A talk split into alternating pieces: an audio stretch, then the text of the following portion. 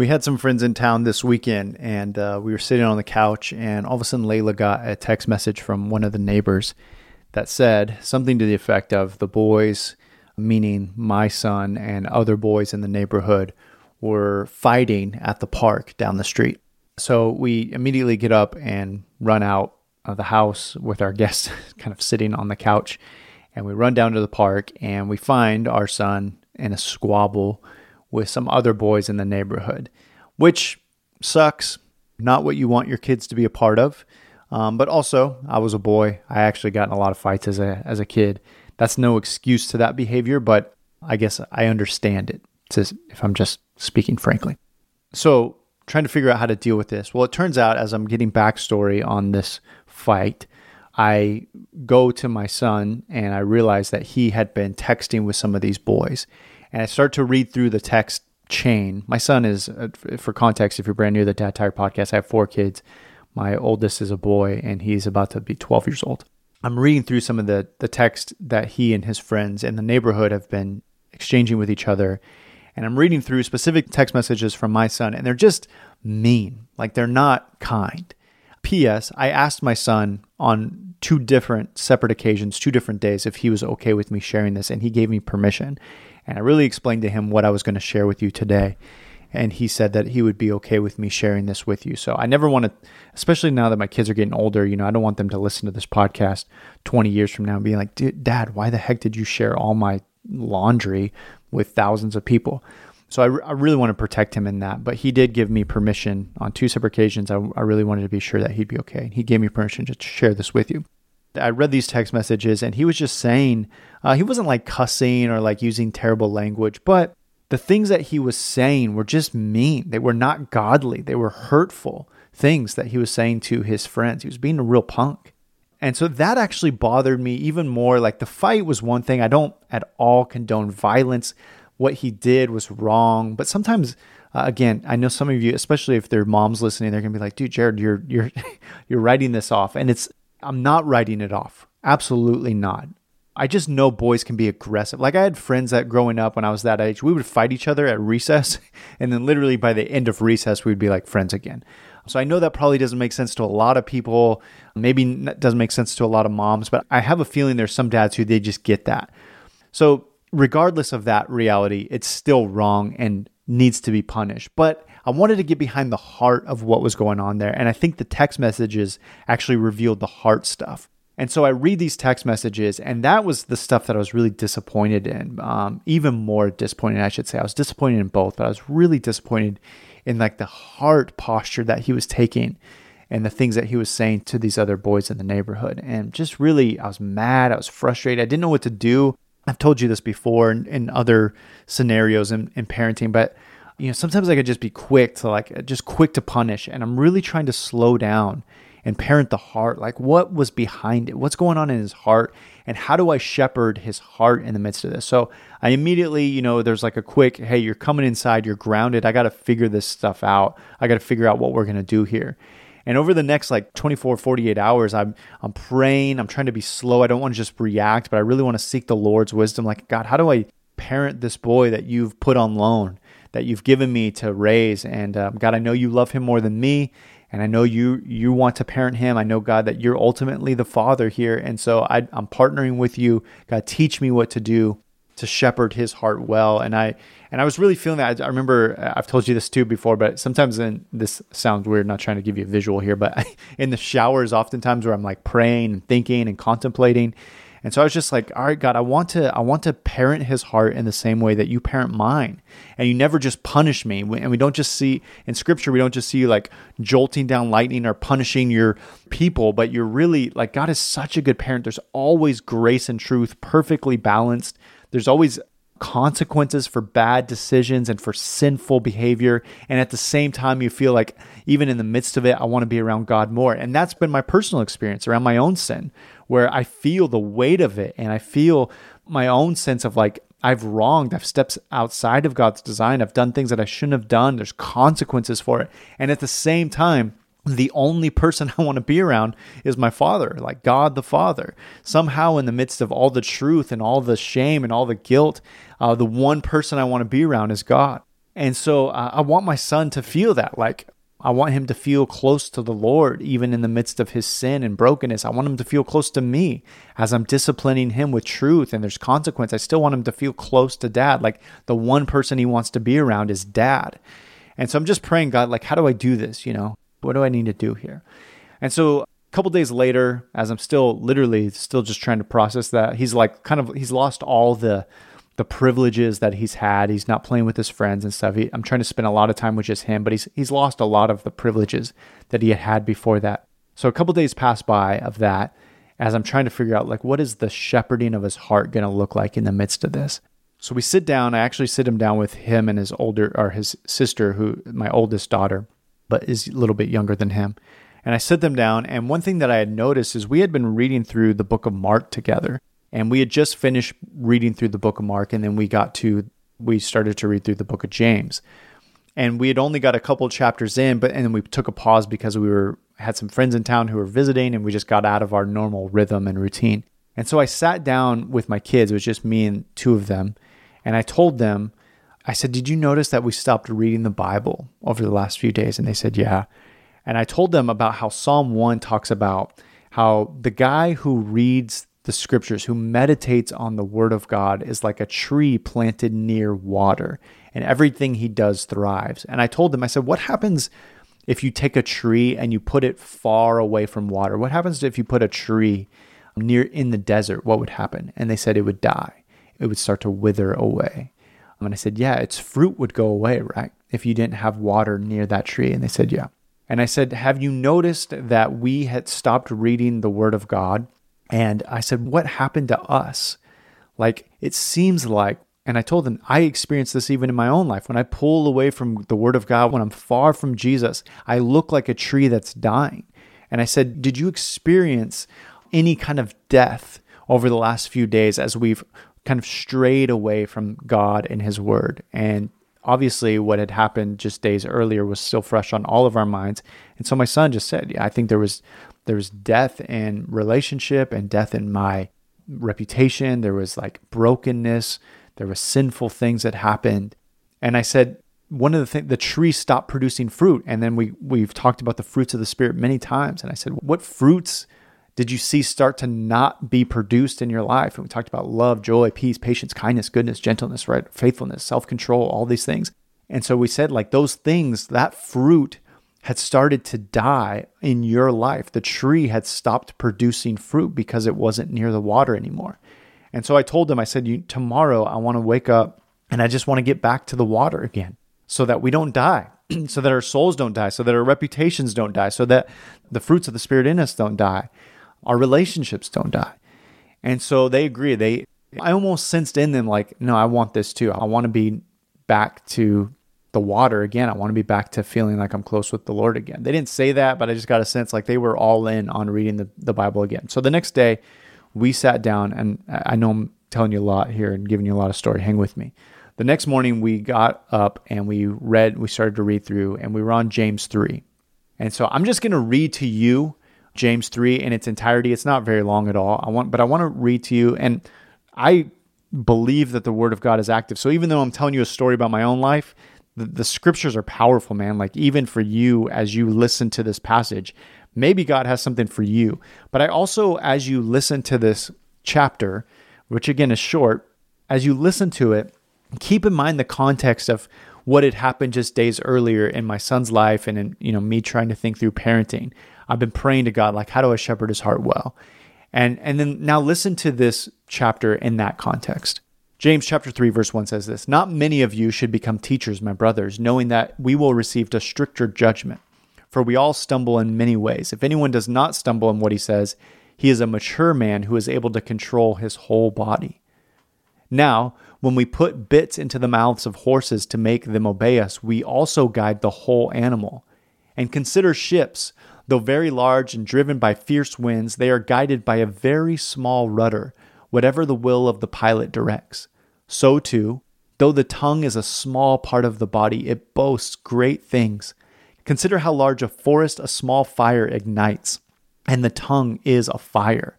The tongue, a world of unrighteousness, is placed among the parts of our bodies. It pollutes the whole body, sets the course of life on fire, and is set by fire and is set on fire by hell. Every creature, reptile, bird, or animal is tamed and has been tamed by man, but no man can tame the tongue. It is a restless evil full of deadly poison. We praise our Lord and Father with it, and we curse men who are made in God's likeness with it. Praising and cursing come out of the same mouth, my brothers. These things should not be this way. Does a spring pour out sweet and bitter water from the same opening? Can a fig tree produce olives, my brothers, or a grapevine produce figs? Neither can a saltwater spring yield fresh water. Who is wise and has understanding among you? He should show his works by good conduct, with wisdom's gentleness. But if you have bitter envy and selfish ambition in your heart, don't brag and deny the truth. Such wisdom does not come from above, but it is earthly, unspiritual, demonic. For where envy and selfish ambition exist, there is disorder and every kind of evil. But the wisdom from above is first pure, then peace loving, gentle, compliant, full of mercy and good fruits, without favoritism and hypocrisy. And the fruit of unrighteousness is sown in by peace, in peace by those who cultivate peace. We read that passage, we got done reading that, and I could tell, man, I could tell my son was getting hit by the weight of the truths of the scripture. And I asked him, I said, Son, what are you feeling right now? And he said, I feel like God is talking to me. Man, even as I repeat that and think about that moment, I get emotional. And in that moment, I started to cry. In front of my kids, I started to cry and which I think is always awkward for my kids, right? When they see their dad cry. But I started to cry in that moment. I couldn't hold back my emotions. And they're just sitting there silently, kind of like, what do we do here as dad's crying? And I told them as I composed myself, I said, You guys, I have been praying to God, asking Him how to parent you in this situation. And I said, Sometimes as your daddy, I don't know what to do. I said, When you were born, Nobody gave me a book to tell me how to raise you. And so I just sometimes I'm confused and I don't know how to best raise you and how to parent your hearts. And so I said, I've been praying to God, asking God, God, would you give me wisdom? Would you help me figure out how to raise my children and how to parent their hearts in the way that you would parent mine? And I said, You guys, I think today God is parenting your heart, specifically you, my boy.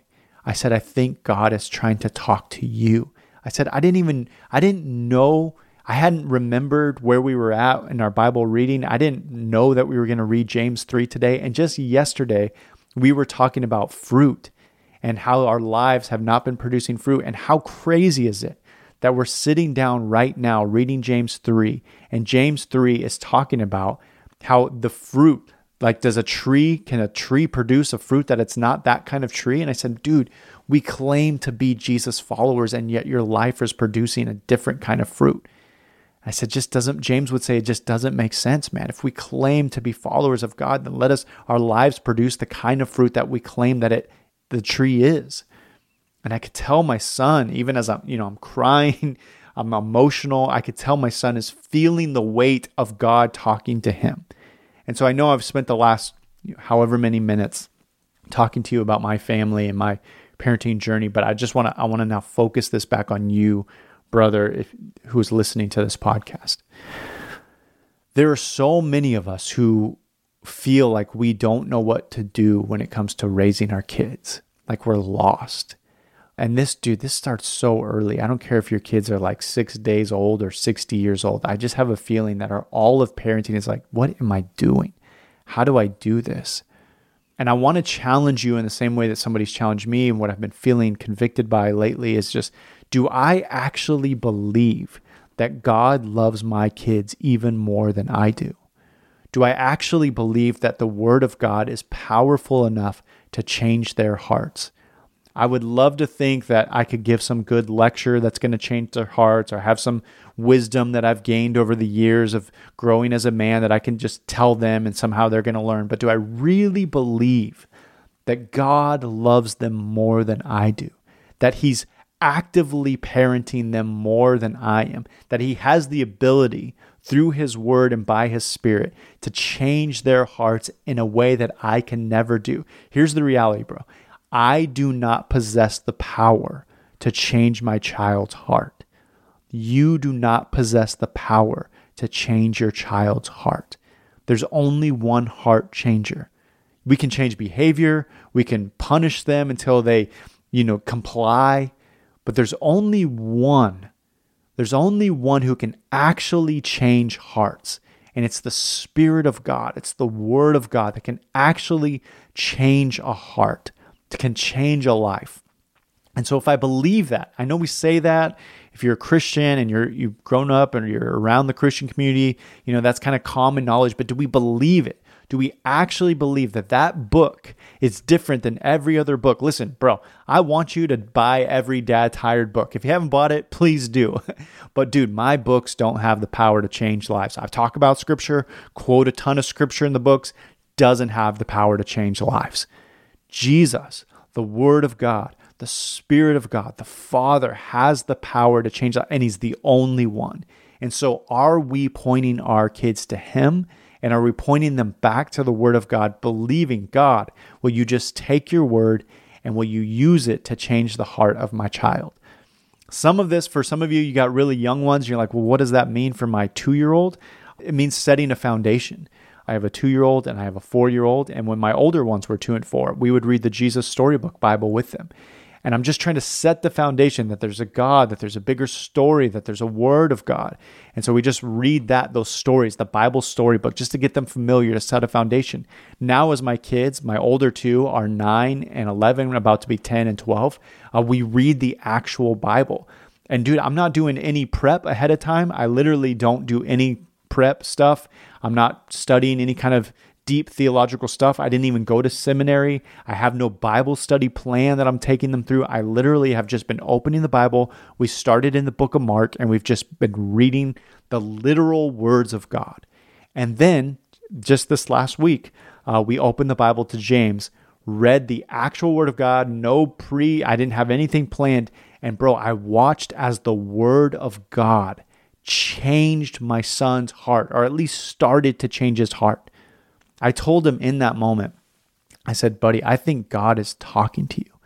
I said, there's, it's either God is not real, and this is just complete crazy coincidence that we started to talk about this last night and then we read about this this morning. Maybe it's just coincidence. Or the other option is that there is a God, that there's a creator, that there's a father who loves you deeply, who loves you even more than I do as your daddy, and he really wants to talk to you.